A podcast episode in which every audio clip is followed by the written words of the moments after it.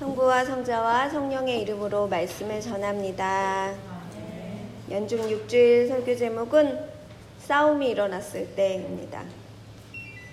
말씀을 읽고 걸어가는 겨울 녹색 피정에 어, 하루 동안 굉장히 행복했습니다. 겨울산도 좋고 음, 같이 걸으니까 좋았습니다. 길이 아주 예뻤고 같이 산에 들어가 또 걸을 수 있을 만큼만 걷고 돌아오는 시간이어서 더 좋았습니다. 전나무가 많더라고요. 지난번 둘레길도 그랬는데 3번 길도 굉장히 전나무가 많았습니다. 전나무 가지들이 이렇게 바닥에 쫙 깔려 있으니까 길이 폭신폭신한 거예요. 이렇게 폭신폭신하니까 왠지 내 마음이 이렇게 굉장히 부드러워지고 이런 쉼의 시간이었습니다. 또 한가운데 전나무 숲이 있었는데 거기 숲 놀이터를 이렇게 만들어 놨더라고요. 아이들하고 여름에 가보면 좋겠다라는 생각이 들었습니다. 전나무는 이렇게 삐죽삐죽 시원하게 하늘로 뻗은 게 특징입니다. 망설임 없이 이렇게 자라는 그 숲을 이렇게 쫙 지나가고 있으니까 굉장히 마음이 명쾌하더라고요. 그러니까 왠지 질서가 잡히는 것 같고 어, 망설이지 않고 나도 저렇게 뻗어 나가야지 이런 생각이 들었습니다. 정확하게 질서를 이루면서 같이 더불어 하늘을 향하는 전나무 친구들이잖아요, 걔들은.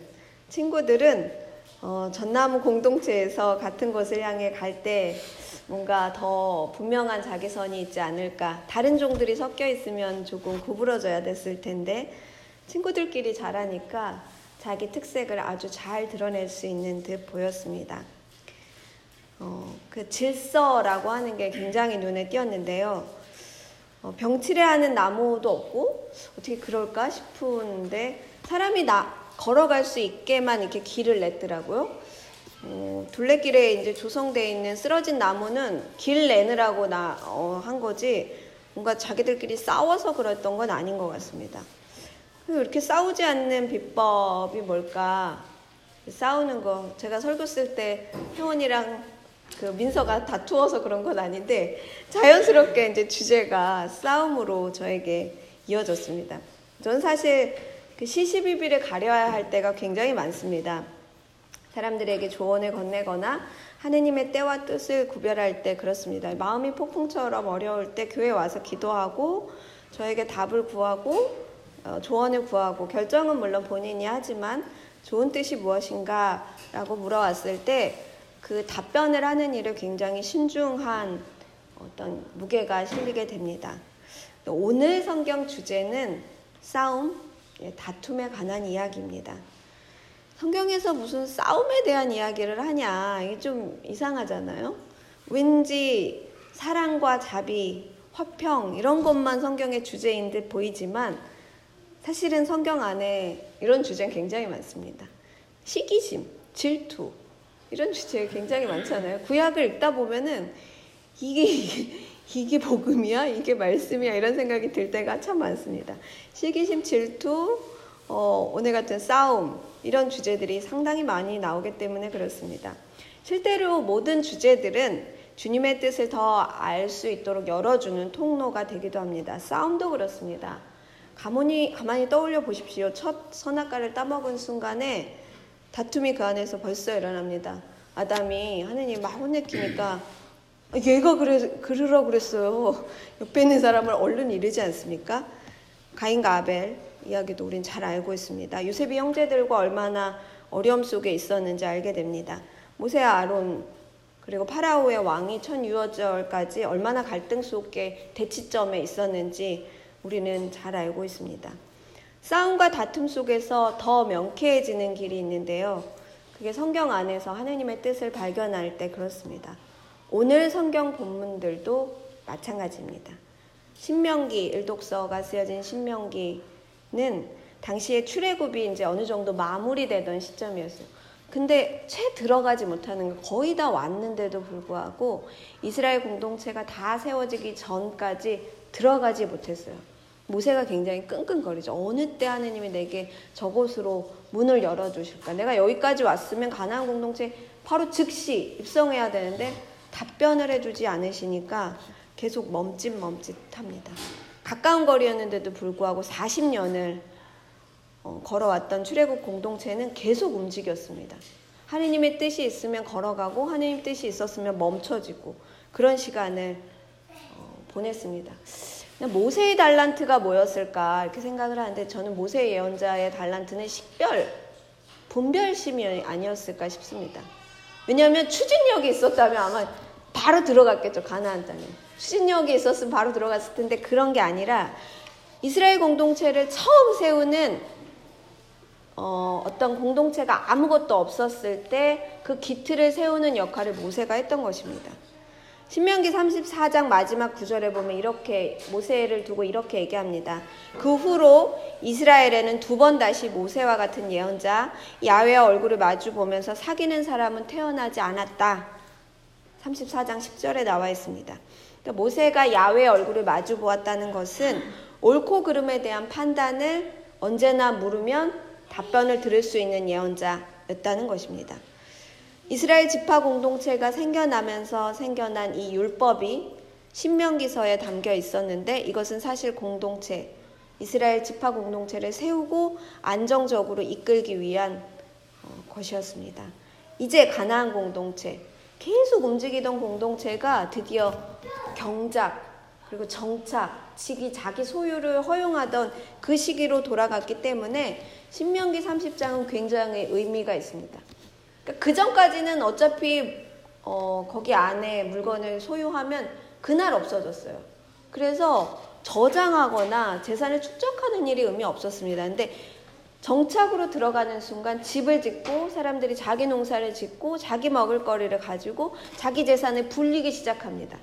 그러기 직전에 율법을 세우고 나누기 직전에 질서를 세우고 했던 대목이 신명기 30장입니다. 그러니까 30장은 뭐냐면 니네가 이제 다툴지도 모르는데 다투게 되면 이걸 기억해야 돼라는 계약서입니다.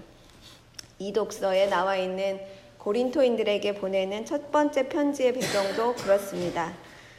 고린토 교회가 있었던 당시 지역은 아주 번성했고 재화와 물질이 아주 풍성했습니다. 로마서 다음이니까 다음에 써져 있는 서신인 걸 보면 로마가 그 당시에 굉장히 많은 재물들이 많은 문화가 뭉쳐져 있었던 곳인데 고린토 지역 역시도 로마 못지않게 그런 지역이었던 거죠. 번성했던 지역이고 재화와 물질이 아주 풍성했던 곳입니다. 사람들의 교류가 많았고 무역이 성행했던 시기였기 때문에 하느님 말고 자신들의 공동체를 지킬 수 있었던 게 많았습니다. 재물과 우상을 섬기는 이들이 많았습니다. 그러니까 가진 게 많았기 때문에 서로의 잘남으로 살 수 있었습니다.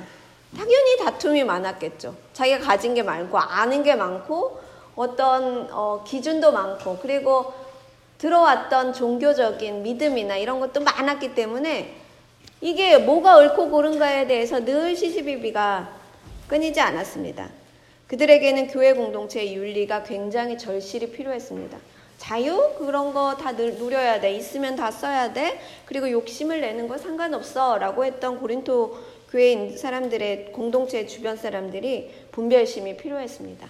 이 분별심의 기준을 교회 공동체에 세우고자 하는 대목이 고린토인들에게 보내는 편지 속에 나와 있습니다. 서로의 잘난과 서로의 소속을 내려놓고 씨앗을 자라게 하는 하느님께 집중시킵니다.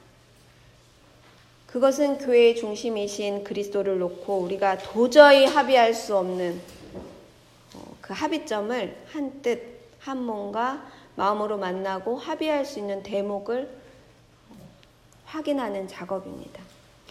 공유지를 확인하고 나면 금방, 금방이라도 방법은 세우게, 생기게 마련입니다. 바울은 다투는 아폴로파다, 바울로파다라고 이렇게 서로 다투는 것 사이에 어, 사실은 감동과 감화를 불러일으킵니다. 우리가 하려고 하는 일은 그리스도 한 분이십니다. 잊지 마십시오. 이런 어떤 싸움이 있는 곳에 편지로 설득을 한다는 건 참 어려운 일이 아닌가 싶습니다. 편지의 솜씨가 얼마나 좋아야 둘이 설득이 될까 싶기도 하고 어, 어느 한편에게 억울함이 없어야 설득이 되는 것이기 때문에 감동과 감화가 녹아 있었던 편지고 지금도 바울의 서신은 우리에게 감동을 주고 울림을 주어서 복음을 새롭게 합니다. 이 편지를 받은 이들이 다시 질서를 정비하고 다툼을 멀리하고 서로가 만나 토론하는 가능성이 열렸던 것은 바울의 정성 때문에 그렇습니다. 복음서도 마찬가지입니다. 마테오복음 5장 산산설교는 교회 공동체에게 새 계명을 주는 대목입니다. 그들에게 낡고 구태여놨던 율법에 새 힘을 불어넣는 시간입니다. 예전에 이스라엘 공동체가 처음 만들어졌었던 그때 당시에 세워진 율법을 다시 가지고 와서 새로운 질서, 그 율법을 없애려고 하는 게 아니라 거기에 더 큰 의미를 부여하고 지금 시대에 맞는 더 엄격한 질서를 부여합니다. 질서를 세우고 이해가지 않는 것들에 대해서 재해석하는 일, 무너진 율법을 다시 의미를 설명해주고 다시 지키도록 하는 것, 취지를 말해주고 그때 그것이 왜 만들어졌는지 그것은 사람을 괴롭히기 위한 법이 아니라 사람을 살리기 위한 법이었다라고 예수님은 말씀하십니다. 질서란 규칙이란 원래 사람을 살리기 위해 만들어지는 거잖아요. 규칙 때문에 있는 사람은 없잖아요. 우리 안에 일어나는 다툼 가운데 가장 우선은 사람입니다. 사람들이 사는 공동체를 세우고 평화를 이룩하기 위해서 생겨난 법과 질서는 어, 사람을 배제하고 사람을 혐오하고 사람을 어, 갇히게 하는 그런 곳에 묶여 있으면 안 됩니다. 그렇게 될 때 그것은 그냥 정말 문장으로만 끝나고 힘을 얻지 못합니다. 결국 서로 다투며 싸우게 될 때 우리가 화해하기 위해서 우리가 해야 할 일은 공통 지점. 최소한 그럼 우리가 다름에 대해서 서로 얘기하고 있는데 무엇을 합의할 수 있는가? 어떤 부분이 일치하는가 공유지를 찾아내고 그 공유지에서 출발하는 것입니다. 그 공유지는 서로에게 좋은 영향을 줍니다. 마음을 회복시키고 서로를 만날 용기를 주며 다시 시작하기 위해서 놀라운 평화를 각자에게 마음속에 담게 합니다. 성공에 여러분 성공에는 여기에 기초하고 있습니다. 다투는 거에 기초하고 있다 이러면 조금 이상한 말이고요. 같이 식별하는 일, 식별의 기준을 공동체로 삼고 있습니다. 성공회의 삼중권이라고 얘기하고 있는 신앙과 이성과 전통 세 가지 기둥이 있어요. 그 중에 전통 하면 감리교는 여기에 체험을 하나 넣는 거거든요. 네 기둥. 근데 우리는 성서와 이성과 전통이라는 세 가지 기둥을 놓고 있습니다. 근데 이 전통의 뜻이 무엇이냐면 공동체가 함께 식별한다. 이 공동체가 함께 말씀을 해석하고 그것을 적용하는 것을 존중한다는 것입니다. 이 전통은 결국 공동체가 걸어온 길이고 그것에 대한 기준이며 그, 그 안에 그리스도의 빛이 어떻게 어, 현현되는가를 고백하는 자리입니다. 성공회에서는 직분을 따로 두지 않습니다. 위계를 세우지 않고 공동체를 대표하는 대표적 지위, 의사를, 나의 의사를 위임할 수 있는 그런 최종 단위의 회의체, 공동체를 세우기 때문에 그렇습니다. 공동체 안에서 식별하고 기도하는 과정을 아주 중요하게 생각합니다. 어, 뭐 행정적으로는 교구의회, 전국의회, 뭐 이런 교회의 중요한 정치와 법률을 결정하는 자리가 있지만 각자의 신앙도 사실은 공동체 안에서 식별하는 것을 중요시 여깁니다. 함께 기도하는 가운데 진리가 우리에게 임한다는 것을 결의하게 하고 결심하게 하기 때문에 그렇습니다. 우리는 서로 다른 길에 서 있는 듯 보이지만 많은 부분을 공유하며 살아갑니다. 서로는 서로에게 지대한 영향을 끼칩니다. 그래서 한 사람의 깨우침은 서로에게 중요한 영향을 주게 됩니다. 그래서 교회에 나오는 거예요. 교회에 나오는 것. 그것은 하는 말씀을 좀 깨달아 보려고. 그러니까 어떤 말씀, 공동체 안에 울려 퍼지는 말씀 안의 해석을 들어보기 위해 우리는 함께 교회에 나옵니다. 성경은 홀로 읽는 것이 아니라 함께 읽는 것입니다. 교회는 깨우침의 통로이고 식별의 과정이 되어야 합니다. 교회를 이끌 때 이것은 아주 중요한 기준입니다. 한 사람이 어려움에 처할 때 교회에서 이를 함께 이야기하고 기도하는 것은 그래서 중요합니다. 사람들 사이에는 사이사이에는 많은 것들이 있습니다. 그 안에는 보이지 않는 것들이 있고 그건 사실 우리의 삶을 아주 다르게 하는 경우가 많습니다. 사람들 사이의 기준과 법과 질서들을 존중하고 지켜야 하는 까닭은 그래서 중요합니다. 대부분의 어떤 상담 시간과 프로그램 시간에 규칙을 세우는 일을 함께 해나갈 때 그것이 성공적으로 이루어지면 아, 이 일은 성공에 이르렀다라고 할 때가 많습니다. 다툼이 일어날 때 너무 두려워하지 마시기 바랍니다. 그 이야기를 하느라 이렇게 긴 이야기를 제가 앞에 쭉 했어요. 다툴 때 너무 무서워하지 마세요. 이 얘기가 이제 이 얘기하면 설교를 다 하는 것입니다. 너무 무서워하지 마라. 그것은 사실 공동체가 쇄신하기 위해서 일어나는 일이다.